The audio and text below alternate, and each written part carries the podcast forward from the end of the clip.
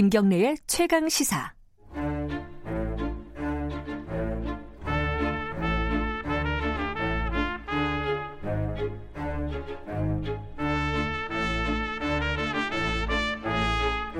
있습니다. 안녕하세요. 네, 안녕하십니까. 이, 이어폰이 들렸다 안 들렸다 그래갖고 헷갈리네. 음. 잘좀 해주세요. 어, 오늘은 부모의 얘기를 한다고 주제를 갖고 오셨는데 이, 이걸 갖고 오신 이유가 있죠? 예, 지난 주에 그 이영애 씨 주연의 예. 어, 나를 찾아줘라는 영화가 개봉을 했어요. 물론 이영애 씨가 이제 친절한 금자 씨라는 작품 이후에 무려 14년 만에 스크린 복귀를 했기 때문에 아, 그 중간에 TV 드라마는 했겠죠, 네, TV 드라마는 했습니다. 아, 근데 네, 영화는, 영화는 14년 만에. 예. 야. 그래서 너무 오랜만에 돌아와서 예. 그것만으로도 화제가 되고 있는데 화제만 예. 되고 있고 흥행은 안 되고 있습니다. 아, 흥행이 안 되고 있어요? 예. 그럼 박스오피스 2위인데요. 예. 어, 2위라 봤자 어, 예. 어, 어제까지 54만 명. 어, 개봉한 지 뭐 거의 일주일 다 돼 가는데 54만 명이면 예. 잘안 되고 있다는 거죠. 그 겨울왕국 2로 이제 모든 분들이 다 몰려가고 있고 어제까지 겨울왕국 2가 898만 명이니까 아마 오늘 900만 명이 넘어갈 것 같아요. 네. 뭐 이변이 없는 한 이번 주말에 1000만 명이 넘을 것 같습니다. 그렇다면 올해 아, 다섯 번째 천만 영화로 이제 등극을 음. 하게 되는데 음, 우, 좀 약간 우스운 현상이죠. 그 디즈니 영화가 올해 세 편이 천만 영화가 넘었어요 한국에. 어 그래요? 예. 겨울왕국이 있었고. 그 다음에 그 알라딘, 알라딘도 아, 디즈니 영화죠. 알라딘. 거기다 음. 어벤져스. 어벤져스. 예. 아 어벤져스도 디즈니였어요? 예, 영화 디즈니 영화였어요. 그러니까 아, 그런 걸까요? 우리나라에서 올해 다섯 편의 그 겨울왕국 음. 2가 천만을 넘는다는 걸 가정했을 때 다섯 편의 천만 영화가 나왔는데 네. 그 가운데 세 편이 디즈니 영화고 예. 두 편이 한국 영화, 극한 직업, 기생충 음. 이렇게 됐습니다. 그래서 이거는 뭐 지난 시간에도 제가 뭐 말씀을 드렸습니다만 스크린 독과점 환경 때문에 가능해진 건데 결국은 그 스크린 독과점 환경을 만든 건 한국 영화고 그 과실을 따먹는 건 이제 할리우드 영화, 특히 음. 디즈니가 되는 거죠. 예. 예. 저희 방송 시작하면서 약간 어, 방송 사고가 있었던 모양이에요. 그래서 네. 제 목소리가 안 나갔대요. 아, 아, 예, 예, 오늘 주제는 예, 예. 부모에 대한 얘기입니다. 예, 이걸 예, 갖고 온 거는 어, 이영애 씨의 복귀작 나를 찾아줘. 요걸 어, 기회로 해서 요 얘기를 좀 네. 하려고 하고 있는데 어찌 됐든 지금 올해 천만 영화가 쭉 어, 다섯 개가 있었고 세 개는 디즈니 영화였다. 그 중에 예. 하나인 겨울 왕국 때문에 네. 나를 찾아줘가 2위임에도 불구하고 네.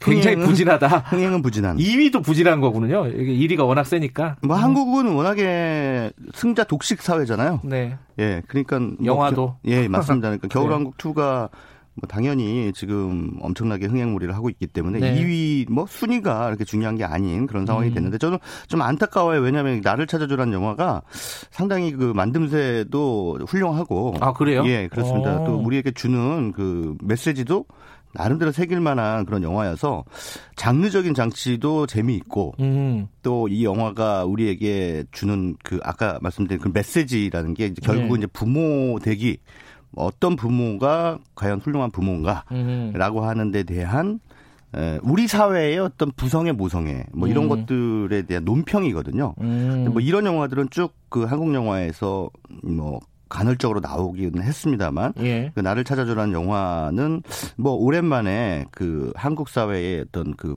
부모성 부모성이라고 불러야 될까요? 부모 모성 부성 네, 모성 부성 예, 예, 예. 모성 부성을 논평하고 음. 있는 그런 네. 영화예요. 음. 근데 사실 영화의 주인공이 이영애 씨는 굉장히 모성애가 큰 뭐 음. 당연히 보편적으로 뭐 자기 아이를 사랑하지 않는 엄마가 어디 있겠습니까? 근데 걔네가 실종된 네. 6년 전에 실종된 그런 아이를 찾아 나선 어머니의 얘기거든요. 예. 그러니까 그 정말 아이를 자기 아이를 찾아내기 위해서 물불가리지 않는 예. 그런 위대한 모성애의 그 음. 풍경을 영화 속에서 이제 보여주는데 그거를 어 미스터리 스릴러적인 아, 스릴러 예, 예, 장르는 스릴러에 가깝고요. 예. 그런 전, 장치를 통해서 보여주고 있습니다. 저는 나를 찾아줘 이 제목이 네. 헐리우드 영화 카피잖아요.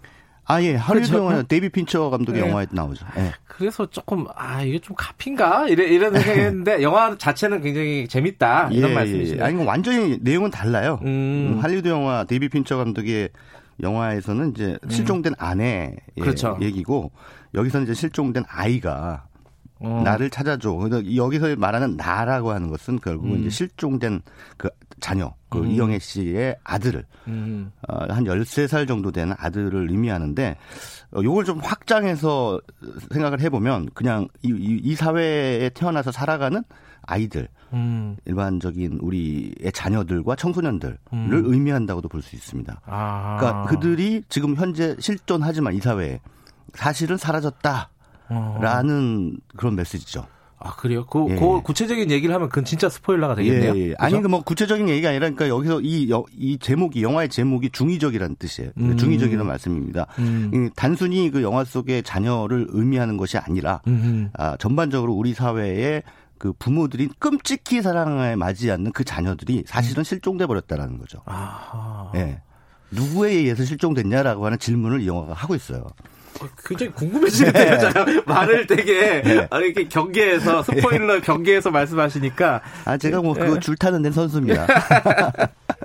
그요 어, 나를 찾아서를 조금 더 얘기할까요? 아니면 다른 영화로 넘어갈까요? 비슷한 영화로? 그러니까, 그러니까 나를 찾아줘라는 영화를 이제 또 보신 분들이거나 아니면 네. 보시려고 하는 분들에게 참고가 될 만한 그 내용은 앞서서 네. 제가 힌트 삼아서 몇 가지 말씀을 네. 드렸잖아요. 근데 그 이 이영애 씨가 자기 아이를 찾아 나서는 과정에서 이 아이 자기 자녀로 보이는 진짜 자기 아들로 보이는 애가 어딘가 목격이 됐어요. 네. 목격이 되던데 거기로 가는데 그 거기가 이제 어느 바닷가 마을에 그 저도 예고편 봤어요. 예, 예. 예. 그, 그 예, 바다 낚시 예. 장입니다. 예. 근데 거기에서 그 이, 뭐 이렇게 일하는 사람들 그 평범한 사람들이에요. 그냥 우리가 흔히 예. 생각하는 그런 평범한 사람들이고 그다지 뭐 보기에 악인으로 보이지도 않고 그냥 일반적인 우리의 서민적인 이미지를 가지고 있는 네네. 그런 소시민들 어 이런 사람들로 그려져요. 근데 음. 이제 이 사람들이 한 행태가 네.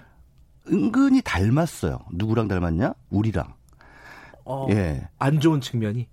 좋은 측면이든 안 좋은 측면이든. 아, 그래요? 그러니까 어. 이 영화가 되게 묘한 게 이 사람들이 분명히 저 이영애 씨의 아들을 납치해서 뭔가 그 강제 노동을 시키고 있는 것 같은 느낌이 드는데 음. 조금 보기에는 그렇게 악해 보이지가 않는 거예요. 네. 물론 뭐 약간 좀 그 이상한 측면이 좀 있긴 합니다만 그런데 이게 나중에 이제 쭉 얘기가 진행되면서 이제 진실이 베일을 벗는데 음. 어이 사람들이 이렇게 이 사람들을 그 연출자가 그다지 악하게 연, 이, 묘사하지 않은 이유가 있겠구나라는 생각이 들더라고요. 음. 그게 뭐냐면 이 아이를 그 데리고 있는 네. 이 사람들이 바로 당신들의 모습 아니에요? 음. 관객들한테 아하. 그렇게 물어보는 거죠. 아, 그, 그러니까 예. 막 애들 가둬가지고 가, 네. 노, 노예 노동시키고 이런 진짜 악한 사람들이 예. 아니라는 거군요. 아니 그러니까 뭐 그런 노예 노동이라기보다는 그냥 그 아이들을 그냥 자녀들을 누가 보더라도 그냥 학대하는 음. 것처럼 보이기는 합니다만 그 사람들 입장에서 학대라고 생각 안 하는 거예요. 음. 예, 그게 왜 학대야?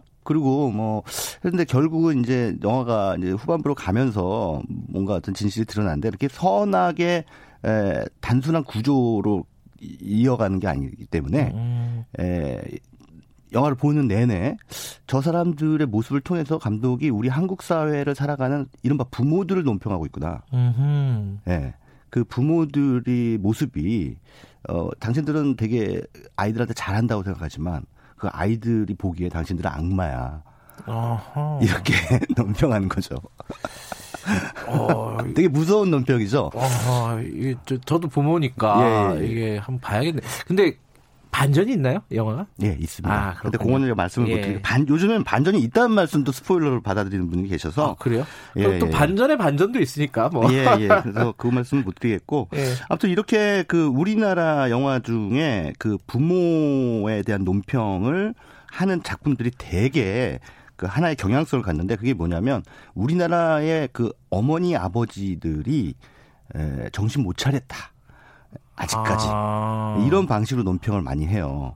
그, 대표적인 그, 경우가 이제 뭐가 있죠? 일단은 어 나홍진 감독의 곡성이라는 영화죠. 곡성. 아, 예. 그 부모가 나오긴 하는데 아, 예, 각도원 씨가 예. 각도원 씨가 나오는데 자기 딸이 귀신이 들리잖아요. 예. 그 귀신이 들리는데 그러니까 이 영화 보신 분들은 아마 아주 선명하게 기억하실 겁니다. 그 딸이 그 아버지한테 막 소리를 지르는데 음.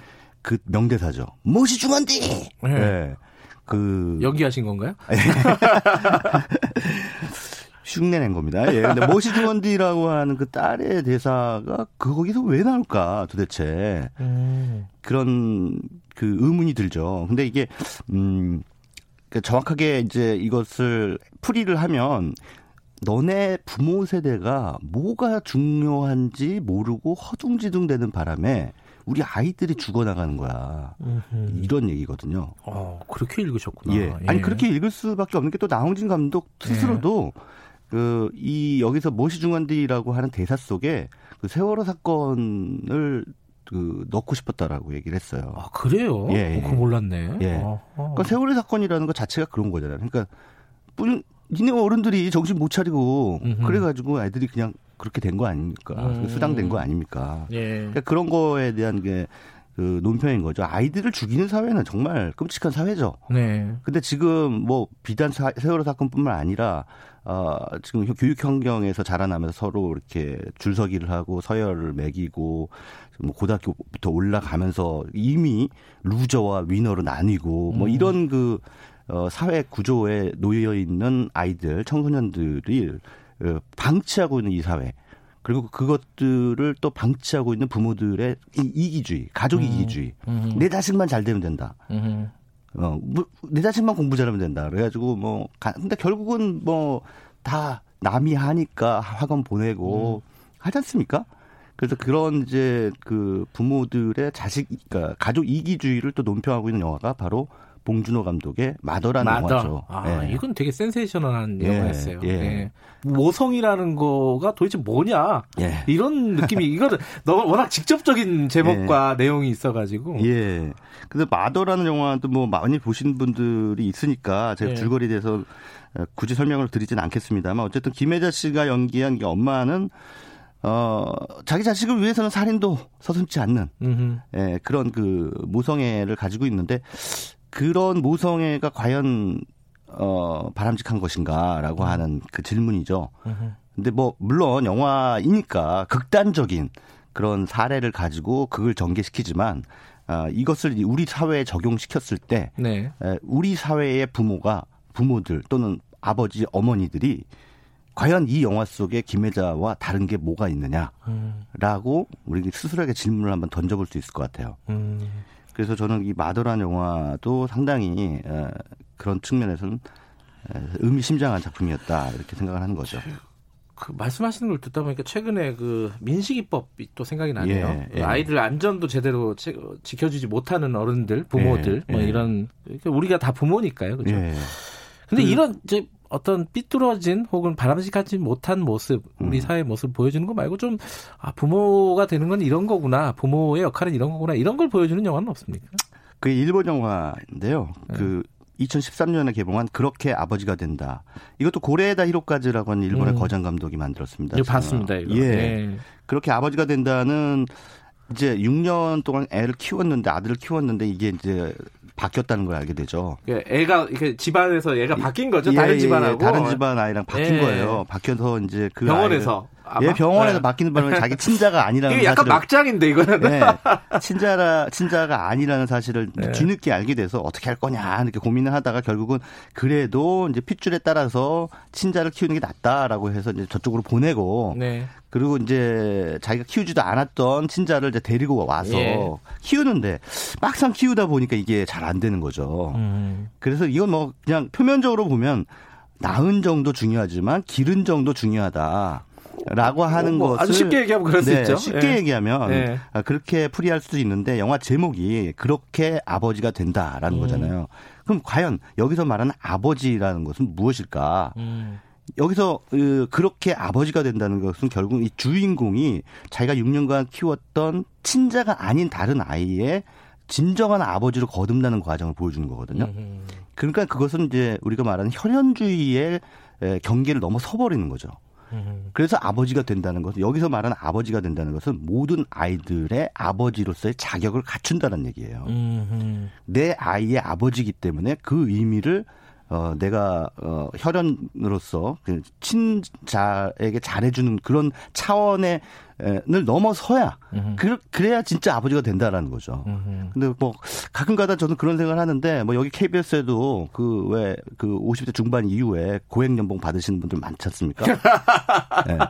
저는 이제 뭐 그런 가끔 그런 생각을 해요. 저분들만 몇 명 나가셔도 네. 우리 그 20대 여기 어, 방송국이 비정규직의 무덤이잖아요. 많죠. 예. 예. 비정규직 그 청년들이 전부 정규직으로 전환이 될 수가 있는데 음. 왜안 나갈까? 그래서 제가 직접적으로 물어본 적이 있어요. 음. 아니 그 왜 안 나가시냐고. 그만 두시면 쟤네들 한 20대 한 3, 4명 혹은 5명 음. 정도가 정규직으로 전환될 수 있다. 어, 청년 문제 막 심각하다고 당신들 언론사에서 막 얘기하면서 왜 나, 당신은 안 나가냐. 네. 이렇게 얘기하면 그거 심각한 거 알지. 하지만 내 자식이 이제 대학 들어가고 그렇죠. 결혼할 때 됐으니까 못 나간다. 음. 이렇게 이제 얘기를 또 하세요. 그러면 결국은 지 자식 어, 살리려고 남의 자식 착취하는 거잖아요.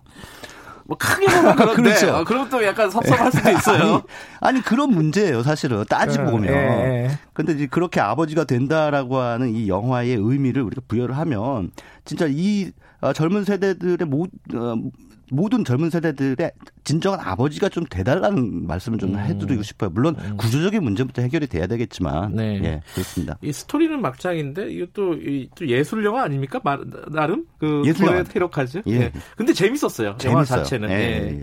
아뭐 이게 부모님들이 많이 들으실 것 같은데 한 번씩 골라서 보시면 좋을 것 같습니다. 예, 그렇게 예. 아버지가 된다. 마더 오늘 소개해 주신 영화가 그리고 나를 찾아죠. 자, 오늘 여기까지 듣겠습니다. 고맙습니다. 예, 감사합니다. 최광희 영화평론가였습니다.